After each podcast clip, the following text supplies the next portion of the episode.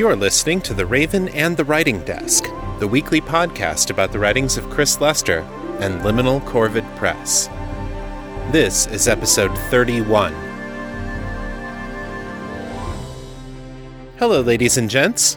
Welcome to another episode of The Raven and the Writing Desk. I'm Chris Lester, scientist by day, writer by night. In this podcast, I share my ongoing efforts to make the leap from writing hobbyist to writing professional.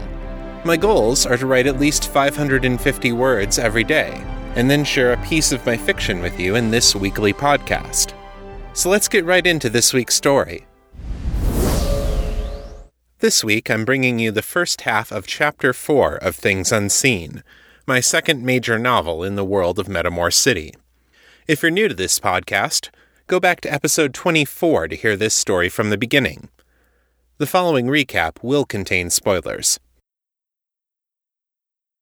Metamor City police detectives Catherine Catane and David Silverleaf have been chasing down a pair of especially thorny cases. First, a body showed up in their precinct that seemed to have been burned from the inside out by some kind of magical overload. They investigated the scene with the help of the Lightbringers, who suspect that there was some kind of involvement from supernatural outsiders. The Lightbringer CSI agent, Yancy Takahashi, examined the body at the scene, where she was able to determine that the corpse had been picked over by one of the monsters that inhabit that section of the street.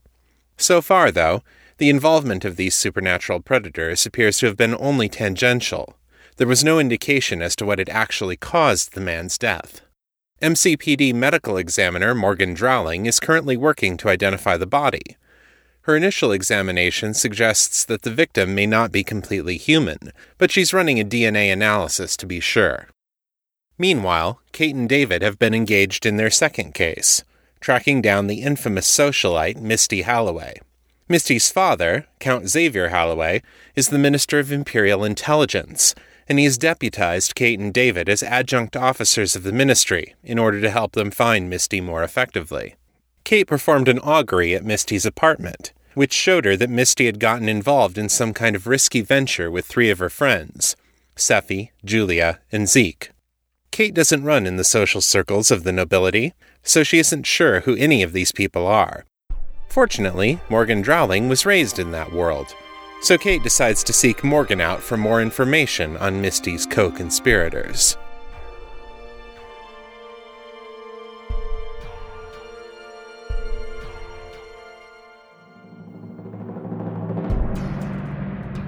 Things Unseen a novel of Metamor City.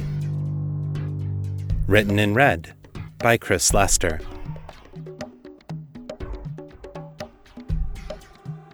Chapter 4 Thursday, April 5th, 2000. Christos Reckoning. Kate and Morgan sat in their favorite coffee shop, watching the television mounted in the back corner of the room. Kate sipped at her coffee and nibbled on a croissant as the vampire crime lord of Metamor City charmed his way through the morning news program. Understand, Amanda, this isn't about politics, Malcolm Ardvalos said, as he smiled genially for the television cameras. It's not about culture, or tradition, or class warfare. This is pure fundamental economics. Sanctioned monopolies of any sort are inherently bad for business and the economy suffers wherever they're enforced. The reporter leaned in close to Ardvalos, apparently unaware of how it exposed her cleavage to the camera. She was trying hard for an air of tough, professional objectivity, and not succeeding. Her hand unconsciously reached out to caress the vampire's arm, but she caught herself an instant before she made contact, and the hand flexed back out of reach. Mr. Ardvalos, your holding companies have a controlling interest in hundreds of businesses, in dozens of different industries. How is that any less of a monopoly than the ones owned by the noble houses? That's a very important question, Amanda, Ardvalos said. His tone was warm, laudatory, and the reporter's cheeks flushed at the praise. The difference comes down to government control. Does the company dominate its industry because of imperial fiat, or because it defeated its competitors in a free market?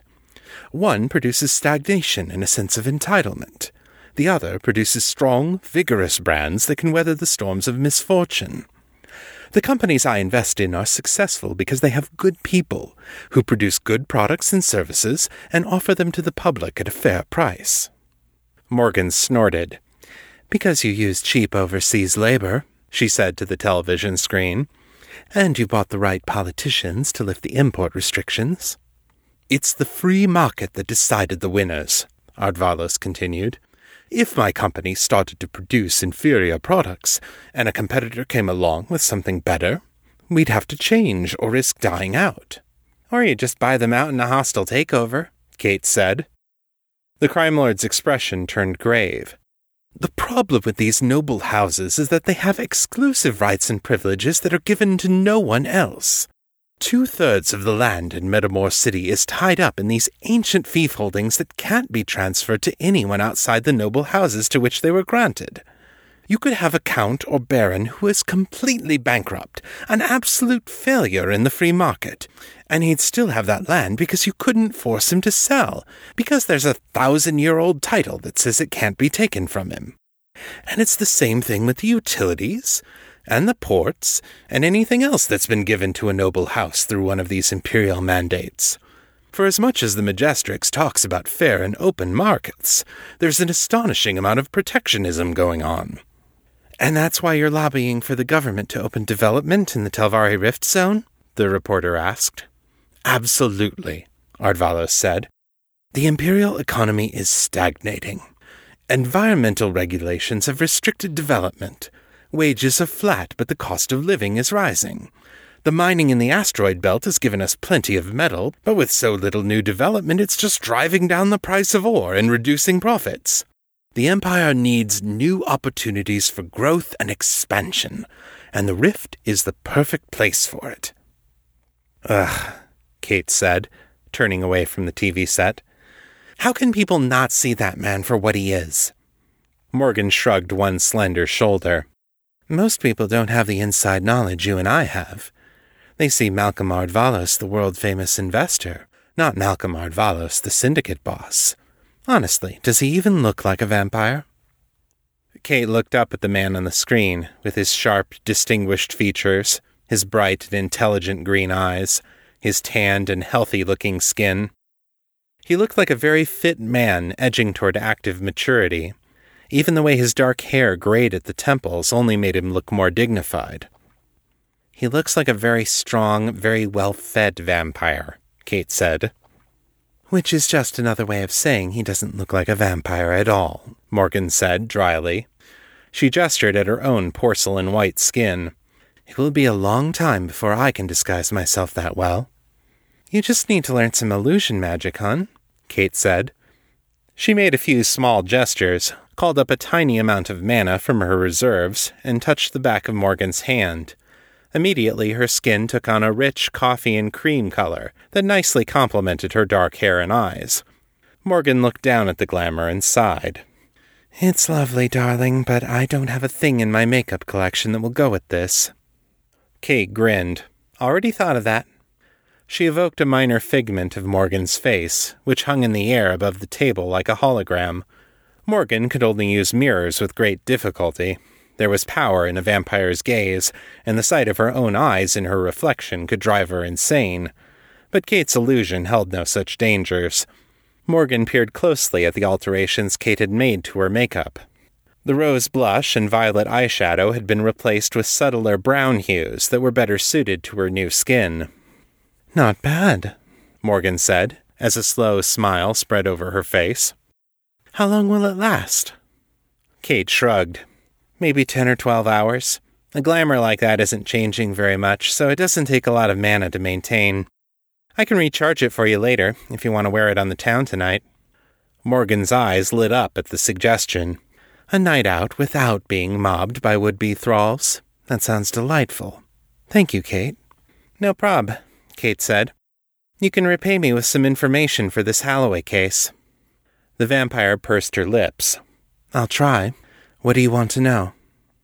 Kate told her about the vision she'd seen in Misty's room the night before. The woman she was talking to is Sephra Hinlassos, Morgan said. She's from one of the minor noble houses, not very important in the grand scheme of things, but she and Misty have been friends for years. Her father's an ally of Count Holloway's in the Senate. Yeah, what's the story with that anyway? Kate wondered. Holloway used to be the Senate Majority Leader, didn't he? What's he doing in Kaya's cabinet? Saving his political ass. Morgan smiled sourly. The man's got better survival instincts than a cockroach. Saw it coming when the Progressives came to power in 97 and announced his retirement before he could lose the election. The next year, Kaya's intelligence minister stepped down, and she appointed Holloway to replace her. But why?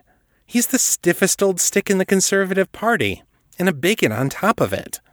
He's also a military hero with a lifetime of public service, Morgan said, and he's got a reputation for being absolutely incorruptible, which is true as far as I can tell.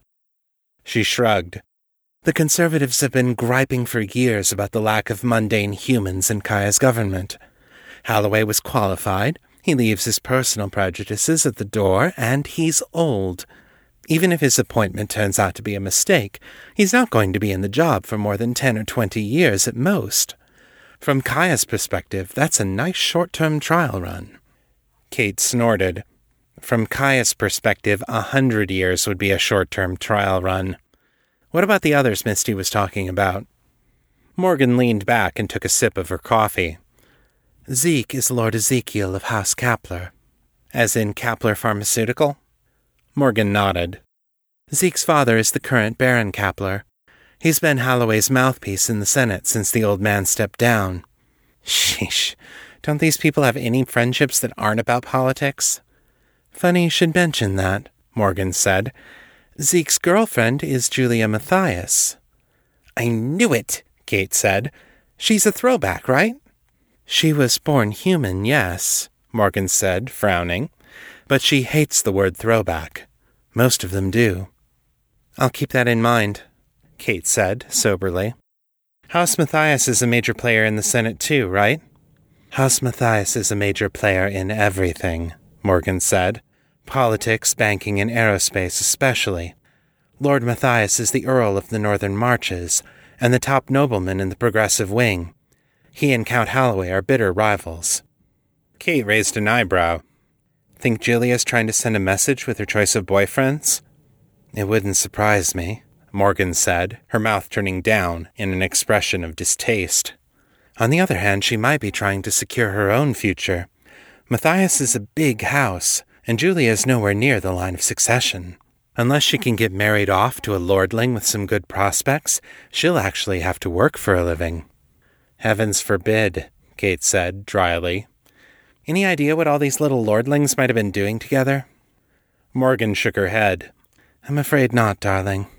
With their resources and connections, they could be anywhere in the world. Kate took the last bite of her croissant, then tapped the fork against her lips, thinking. It sounds like Lord Ezekiel was the mastermind behind whatever they were planning. Maybe we should pay House Kapler a visit. Good luck, Morgan said. If there's one thing all of these houses share, it's their sense of superiority. If a common police detective shows up and starts asking questions about their internal affairs, they'll be very polite, talk you in circles, and never tell you a damned thing. Yeah, that sounds about right. Kate smiled thinly, then opened her jacket to reveal the special clearance badge from Imperial Intelligence. Good thing I'm not a common police detective.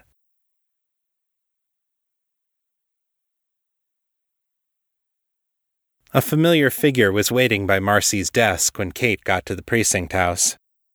Good morning, Agent Takahashi, Kate said, bowing briefly to her in greeting. What's up and how can I help? The Shori woman cast a furtive glance around her. Hey, call me Yancy, okay? I'm not really supposed to be here. Kate turned to the dispatch officer. Marcy, did you hear somebody say something? Marcy took a deliberate sip of her coffee. Nope, must have been your wizard senses acting up. Man, I hate it when that happens, Kate said. I'm going to go use interrogation room A and try to recenter myself. Make sure I'm not disturbed, okay? Marcy's eyes twinkled. You got it, hun. Takahashi followed Kate to a small, soundproofed room on the opposite side of the bullpen. She didn't speak again until the door was shut behind them. Thank you, she said earnestly. No prob, Kate said. She took a seat in one of the chairs and invited the lightbringer to do likewise. Now what's up, Yancey? Takahashi rubbed the back of her neck. This John Doe case is killing me. The commander's busting my ass to get a lead on the perp, but there's just nothing to work with. The things that live down there all hide when we're around, so even if they can talk, they won't talk to us. Somebody must have been there to cast the occultation spell, but I can't find anything that would tell us who it was, or if they were there when the guy died. Kate nodded. And you're not supposed to ask us for help because Janus doesn't want to lose control of the case. Takahashi let out a frustrated sigh. He's a good leader, but damn it, the man is impossible sometimes. Don't I know it? Prophet help you if you get stuck in a room with him and my landlady. Kate leaned back and steepled her fingers. Okay, so you need another angle on this. You said before that you didn't care about the evidence being admissible in court. Is that still true? The Shori woman nodded. The things we deal with don't get trials for the most part. Legally speaking, they aren't people. Yeah, don't get me started on that one, Kate said dryly. I think we might be able to help you. Just a sec. She stepped out of the interrogation room and waved to David, who was pouring a cup of tea in the break room on the far side of the bullpen. The elf's keen eyes caught the motion, and he looked up, giving her a questioning look. Kate beckoned him over.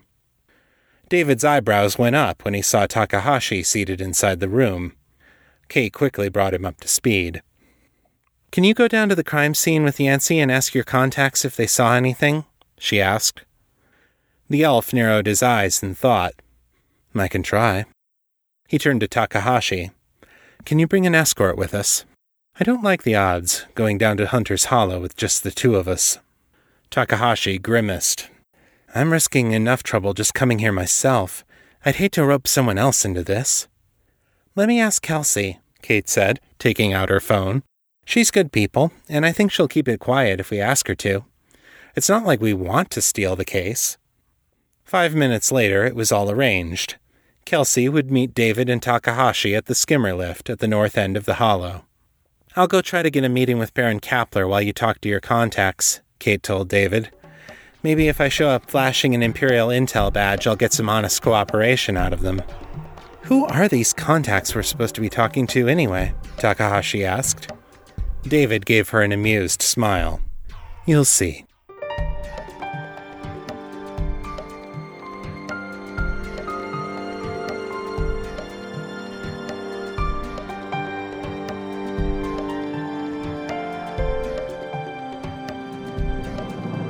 And that's where we'll leave it for this week, folks. Who are David's contacts? And how can they help with the investigation? How will Baron Kapler react when Kate starts flashing around her new badge from Imperial Intelligence? And how is Malcolm Ardvalos involved in all of this? The mystery continues next week. Neil Gaiman said that this is how you write. You sit down at the keyboard and put one word after another until it's done. It's that easy and that hard. So let's see how I did this week. Here's your weekly writing report.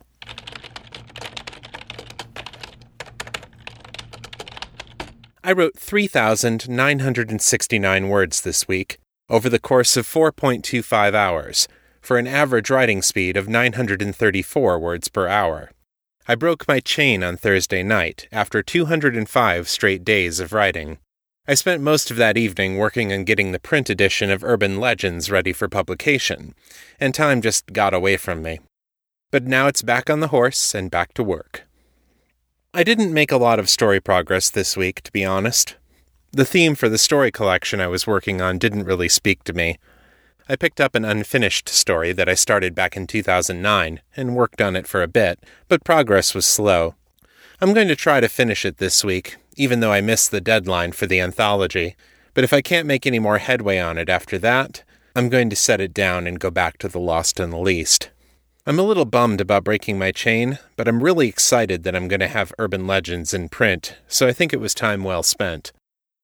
One important note for the next couple of episodes I'm headed out of town the day after Christmas to go visit my family, and I won't be back until January 3rd. Because of this, I'm lining up the next couple of weeks of content now, so they can drop automatically while I'm gone. That means I won't be including weekly writing reports or feedback in those episodes, just the intro, the story, and the outro. When I get back, I'll let you know how I've been doing with my writing. And now, the feedback. Shai Revzen wrote in with this email Hi, Chris. In last episode's feedback, you described Baal as lawful evil in the D&D alignment sense. To me, that seems off. Evil gains its strength by controlling and weakening others to feed it. Good gains its strength by empowering the weak and co opting their willing support. Baal seems to adopt either approach as expedient. In the past, alluded to in the negotiation table, Baal committed acts that the other gods view as atrocities. In modern times, he has adopted a different strategy. This leads me to think of Baal as a lawful neutral. He fights chaos by whatever means are available. For him, good and evil are mere strategic conveniences in his war with Deep Shadow. Contrast Baal's dedication to the upholding of contracts with the vampires, who focus on control and domination. That is the difference between lawful, if ruthless and arrogant, and actual textbook case lawful evil.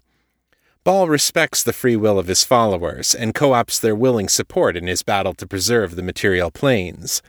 The vampires serve the blood, and are magically compelled both as a matter of course and as an article of faith. Just a thought. Keep doing the wonderful work you do.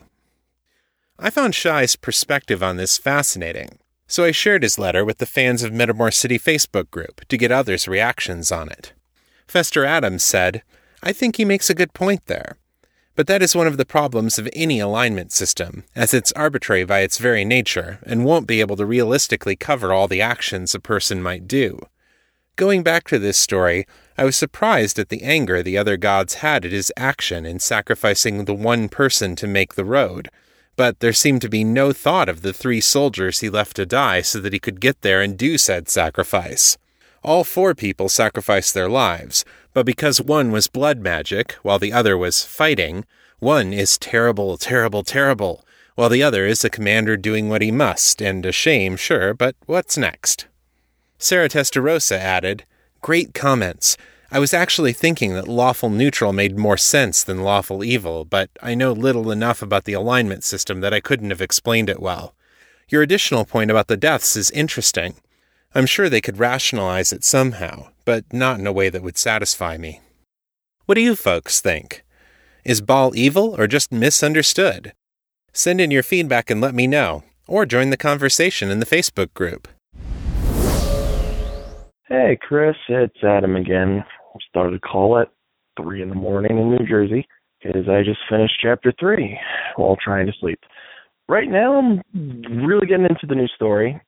Um, I'm definitely getting this huge eldritch H.P. Lovecraft vibe from the whole Telvar Rift situation and everything that's been going on out there, also including the uh, strange entity we got a small glimpse of at the end of this part. I'm actually really, really looking forward to see just what the rift is, where it came from, why all these things are happening, just exactly what all this magic is actually connected to, what caused the disappearances. Um, it, it, it's something that I think I'm a lot more interested as opposed to the side story, although I am sort of concerned as to how the death of that old guy is going to tie in with that because it's very apparent now that there's some sort of connection between the rift and this strange entity, especially since the entity realizes that they're getting close to answers and it's somehow tying in with the fact that Misty left on this trip with all the other nobles to go into the rift. So uh, you, you've weaved a very interesting mystery together, and I like what you're doing, and I am very excited to see exactly where it goes and I'm curious to see how far we're going to go with the whole Eldritch feel. Although I might be wrong about that, so never know. Keep doing what you're doing. I'll definitely be calling in the future. And until then, stay frosty. Bye. Hi, Adam. There's always been threads of Lovecraft's mythos running through the world of Metamor, from way back in the days of Metamor Keep. We can see that in Baal's battle with the Void in To Walk in Shadow, and Metamor Keep authors like Charles Matthias built whole huge story arcs around the battle with the Void, or as he called it, the Underworld. Incidentally, when Sephi mentioned Charles I, the Rat of Might, that's his character she's referring to. You'll see more about Clan Matthias later in Things Unseen. I'm glad you enjoyed the mystery around the rift. I can't wait to see what you guys think of all the twists and turns that are coming up. Thanks for calling in. If you'd like to sound off about the show, send your comments in text or audio to metamorcityfeedback at gmail.com. To leave a voicemail, dial area code 641 715 3900. Then enter extension 255082, followed by the pound sign.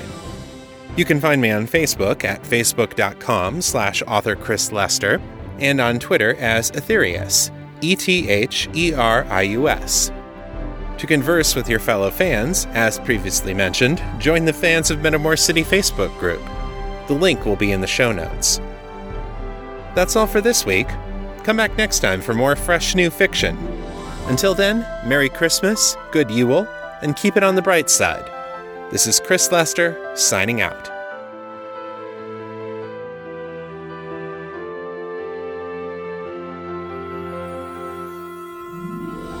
The contents of this podcast are copyright 2013 and 2015 by Chris Lester and Liminal Corvid Press. The show is released under a Creative Commons Attribution, Non Commercial, No Derivatives license, so don't change it, don't sell it, but feel free to share it all you like. For more information about this license, please visit creativecommons.org.